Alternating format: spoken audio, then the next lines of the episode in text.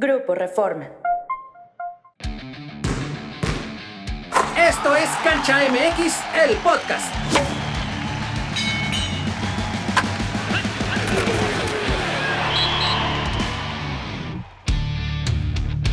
¿Qué? ¿Cómo están amigos de Cancha MX, el podcast? Estamos aquí en esta nueva emisión, en esta ocasión, con Roberto Gómez Junco, columnista de Cancha, que es nuestro invitado especial y de lujo en esta ocasión. Y también está con nosotros Jorge Meléndez. Le saluda Luis Homero Echeverría. Vamos a hablar acerca del tema de los jugadores mexicanos que están en Europa, en los países del viejo continente. Sobre todo vamos a ver la suerte que pueden tener para esta nueva temporada que ya ha comenzado. Roberto, un gusto saludarte. Gracias por estar aquí con nosotros en Cancha MX, el podcast. Roberto, pues primeramente, ¿cómo ves el panorama en general ¿no? de los jugadores? Jugadores mexicanos que se encuentran allá en Europa, quizá comenzando con los que tienen posibilidades de estar en torneos más importantes, como la Champions League, ¿no? En el caso de Santiago Jiménez, por ejemplo, también está Tecatito Corona con el Sevilla que podría tener actividad. ¿Cómo ves este panorama de los jugadores mexicanos en esta temporada en Europa? Luis Homero, Jorge Yair, qué gusto saludarlos. Pues lo veo similar al de temporadas anteriores, ¿no? Es evidente que hay que trabajar en eso, que hay que mejorar en ese sentido no solo producir más y mejores futbolistas mexicanos, sino enviarlos en el momento oportuno a las grandes ligas, ¿no? ponerlos a competir allá. Esa es una materia pendiente en nuestro fútbol. Lo veo similar a lo que ha sucedido en, en torneos anteriores. Ningún jugador altamente posicionado, debería haber cinco o seis futbolistas mexicanos en los grandes equipos de las grandes ligas, pero para eso en lugar de tener en Europa a 10 o 12, pues debes de tener a 40 o 50, ¿no? Pero me gusta lo de, lo de Luis Chávez en Rusia, que es un caso especial, un caso único, inusitado. Lo de Irving Lozano, bueno, que tiene que bajar de liga y bajar de equipo, tal vez para encontrar mayor participación, para jugar con, con más frecuencia. Personal más o menos eh, consolidado. Corona que tiene para, para triunfar en donde lo pongan. Y el caso de, de Jorge Sánchez, por ejemplo, ¿no? que sí, cambia de liga esperando que en Portugal rinda más que lo que había rendido en Holanda. Ahí hablamos de dos ligas similares en cuanto a nivel y dos ligas, y dos ligas que tradicionalmente han visto a jugadores mexicanos luciendo en ellas. Roberto, el caso de Santiago Jiménez sea el año bueno para que él brille ya a nivel europeo. Lo hizo el año pasado a nivel local muy rápido, ¿no? Tendrá para que en su segundo año su proyección se extienda a la Champions League. Yo creo que sí, no, ya ha brillado Santiago Jiménez, ha sido lo más destacado entre los futbolistas mexicanos jugando en Europa, evidentemente. Creo que hace bien en tratar de consolidarse ahí. Tenía con qué para aspirar a mejores ligas, a un mejor equipo, pero claro que es un año que pinta bien para él. Es Santiago Jiménez en este momento el, el centro delantero más confiable con el que cuenta el fútbol mexicano y su desarrollo me ha parecido muy sólido. Aquí hablamos de un jugador que no solo por lo que hace en la cancha, sino por la forma en la que se maneja fuera de ella, muy bien asesorado, evidentemente, eh, es un, una proyección tremenda. Sí, sí lo veo como uno de los grandes candidatos a seguirse posicionando en los grandes equipos de Europa y, seguramente este torneo será mejor que el anterior. Y también está el caso, Roberto, del otro Jiménez, Raúl Jiménez, ¿no? El mexicano que tuvo que salir también de los Lobos para poder tener mayor participación ahora con el Fulham. Vamos a ver qué tanta actividad tiene. De entrada ya ha jugado, ¿no? En los primeros partidos que tuvo ya en, en, la Premier League, en la Copa también. ¿Qué expectativa podemos tener de, de Raúl Jiménez? ¿Podrá recuperar aquel nivel del que gozó antes de la lesión desafortunada? Se, ve muy difícil, ¿no? Bueno, pero a mí me sorprendió, no en este reciente partido, sino hace dos partidos que casi anota un golazo Raúl Alonso Jiménez, unas condiciones técnicas que pocas veces se ven en el fútbol mexicano. Parecía que desde, aquel golpe y aquella inactividad que le impidió llegar al Mundial en condiciones aceptables, parecía que ya no había mucho que ofrecer y sin embargo sí he visto un buen regreso de, Raúl Alonso Jiménez con el Fulham. Sí creo que es un jugador digno de, seguir siendo observado. En este momento yo veo como principal centro delantero a Santiago Jiménez, pero por supuesto que Raúl Alonso Jiménez, si recupera parte de, sus, de su gran fútbol, podría competir ¿no? en esa posición como lo hace también Henry Martín, jugando acá en México y actualmente saliendo de una lesión. Si pareciera que el hecho de que Raúl Jiménez no va a disputar competencias europeas eh, sería una desventaja, pero en el caso específico de él, no sé si tú coincidas conmigo, Roberto, yo pienso que puede ser benéfico para su regreso el estar concentrado únicamente en las competencias locales, que no son poca cosa en el caso de la Premier League, que tienen tres competencias de mucha exigencia.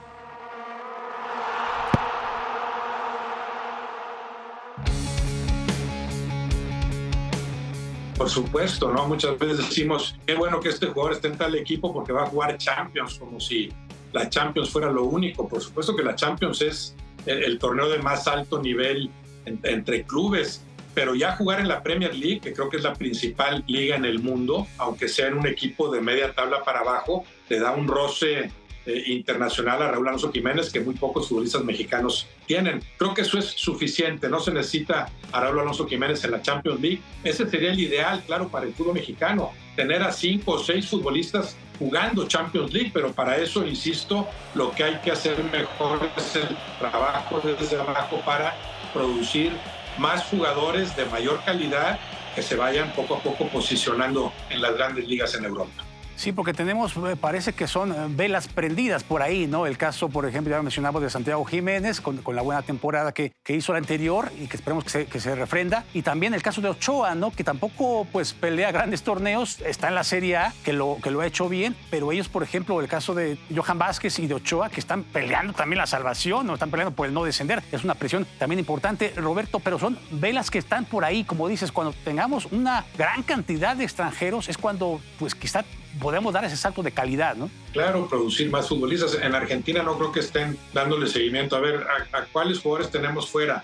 Tienen a cientos de futbolistas jugando, jugando fuera, ¿no? Entonces, a, eso hay que aspirar. Claro, no se forma en México en cantidad y en calidad futbolistas como se forman en Argentina, en Brasil o en Uruguay, que son los grandes exportadores, pero sí, a eso hay que apuntarle. Y mientras tanto, eh, apreciar lo que existe. El caso de Ochoa que mencionas, no jugará Champions, pero imagínense lo que implica para Ochoa cada semana eh, parar en la liga italiana con un equipo débil además y por lo tanto más exigido él como portero. Eh, es todo un ejemplo en ese sentido Guillermo Ochoa, al que yo sigo viendo por mucho como el mejor portero en el fútbol mexicano. Y contrario al caso de Ochoa y al caso de Jiménez, tenemos a los jugadores que están en la Liga de Grecia, en el AEK, eh, Orbelín Pineda y Rodolfo Pizarro, que precisamente fracasaron en su intento por llegar a la fase de grupos de la Champions League. Para ellos sí puede ser, tú, tú ves que sea contraproducente el hecho de que se haya quedado su equipo fuera de Europa?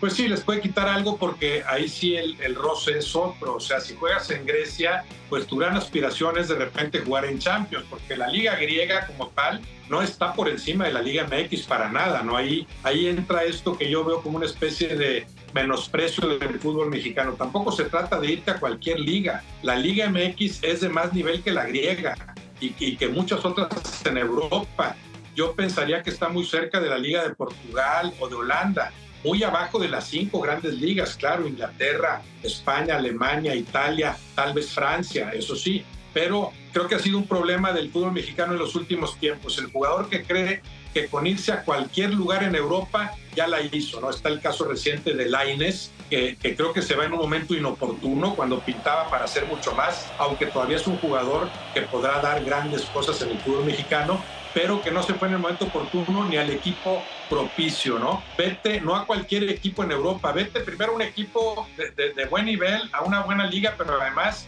siempre y cuando el técnico de ese equipo te solicite. No te vas a probar suerte allá, te vas ya con, con, con eh, cierta garantía, ¿no? Y hay jugadores que simplemente por irse a Europa, y claro que está también el, el factor económico atravesado, se van. El caso de Grecia no es una liga, yo creo que es una liga por abajo de la de México, pero claro, estás en otro escaparate y Orbelín Pineda ha demostrado que aunque te vayas a Grecia y aunque no sea una liga de grandes alcances, el simple hecho de cambiar de aires, de probar otro tipo de fútbol, te puede permitir desarrollarte como futbolista. Orbelín Pineda es mejor futbolista ahorita que cuando se fue a Grecia, como puede suceder con Luis Chávez. No es la liga en Rusia la gran liga y menos ahora que está medio marginada por, por cuestiones que van más allá del fútbol, pero sí, sí son condiciones distintas a las que normalmente tienes para competir y eso permite que el desarrollo del futbolista sea pleno. Eso es lo importante, ¿no? Ver cada caso y saber cuándo un jugador al cambiar de equipo se está desarrollando más como futbolista. Y no siempre sucede eso yéndote a Europa. Sí, el caso de Chávez es un, caso raro porque está el tema del conflicto bélico con Ucrania y también la posibilidad de que, aunque mejore en su sistema de juego, en su nivel de juego, pues los traspasos no van a estar a la orden del día por este también problema bloqueo económico que existe con Rusia. Entonces parecería, Roberto, que también es un tanto inoportuno, más allá de lo que pueda aprender Chávez eh, en Europa, pero pareciera un tanto no conveniente ¿no? para él en este momento.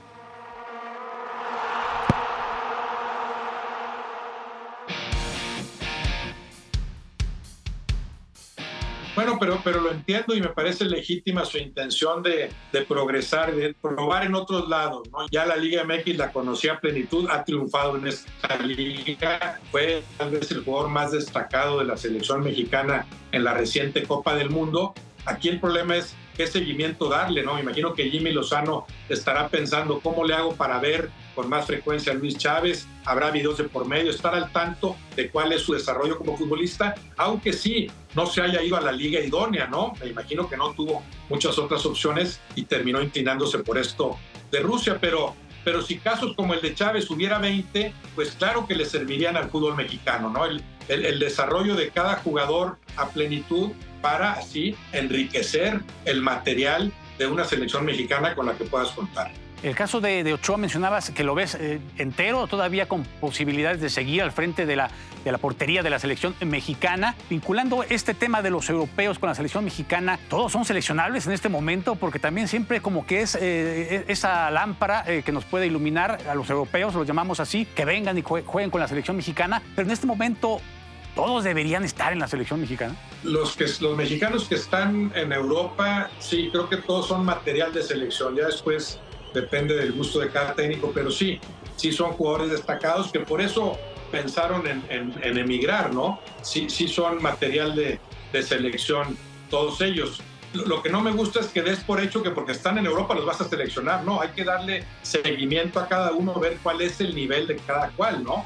Eh, en, su momento, por ejemplo, Héctor Herrera seguían convocándolo cuando casi no participaba en Europa. Y cuando empezó a participar, cuando vivía su mejor momento con Atlético de Madrid, pues él opta por irse a la MLS, que entiendo que son decisiones de vida que tienen que ver con lo económico, con el lugar en el que quiere vivir la familia, con que ya te la quieres llevar más tranquilo, como en su momento sucedió con, con Carlos Vela, ¿no? Ahí eh, entra en juego la capacidad de cada técnico nacional para distinguir entre los que están en Europa cuáles tienen buen nivel, cuáles no, porque hay algunos que se van a grandes equipos y no juegan, lo que sucedió con Laines en su momento. Eh, lo, que estaba o, estaba empezando a suceder con Irving Lozano, que más o menos peleó por un puesto en el Napoli. Pero si vas a jugar 20 minutos cada semana en el Napoli o vas a jugar 90 en la liga holandesa, pues me parece bien que regreses a la holandesa aunque aparentemente estés hablando de un retroceso en tu desarrollo como futbolista. Sí, a propósito, un caso actual podría ser el de César Montes, ¿no? O sea, César Montes, con lo que le pasó la temporada pasada al español, su actualidad, él es material de selección en este momento? No, César Montes es indiscutible en el aparato defensivo de la selección mexicana. No sé si el elemento más importante con el que pudieras contar ahorita, ¿no? Y tuvo una buena campaña en España, pero su equipo desciende y aquí entra otra vez eh, eh, eh, esa, esa, esa disyuntiva, ¿no? Me quedo en Europa nada más por quedarme o regreso a México, por ejemplo. Se hablaba del interés de la América. Y, y, yo no comparto eso de que regresar a México necesariamente sea un retroceso. Yo prefiero a César Montes en el América, que además le urge un central. No sé si todavía pueda cristalizar eso, parece que no, pero lo hubiera preferido ahí por su propio desarrollo como futbolista que jugando en el Levante, oyéndose con el español a segunda, pero hay gente que eh, eh, idealiza tanto a las ligas en Europa y menosprecia tanto a la Liga MX que piensa que es mejor jugar en la segunda división de España que en la primera de México. Para nada, para nada. El América es un equipo más importante que cualquiera de la segunda división de España y que muchos de la primera división. Ahí creo que hay que eh, visualizar las cosas en su verdadera dimensión. ¿Qué le serviría más a Montes? Buscar un puesto en el Levante, en el Getafe, en el Mallorca, en donde podría interesarle a, Javier Aguirre, o ser el bastión del aparato defensivo americanista. Yo creo que a él, en su desarrollo como futbolista, le serviría más el América, claro, sin olvidar la, pretensión de en algún momento volver a Europa a mejores equipos de las grandes ligas. Eh, por ejemplo, en ese caso, Roberto, también está el tema de, Johan Vázquez, que es un jugador que ha sido también eh, importante, que me parece que es materia de selección también, incluso titular, y pues no le ha ido del todo bien, pero está jugando constantemente, a pesar de los dos descensos que ya lleva en, en Italia, ¿no?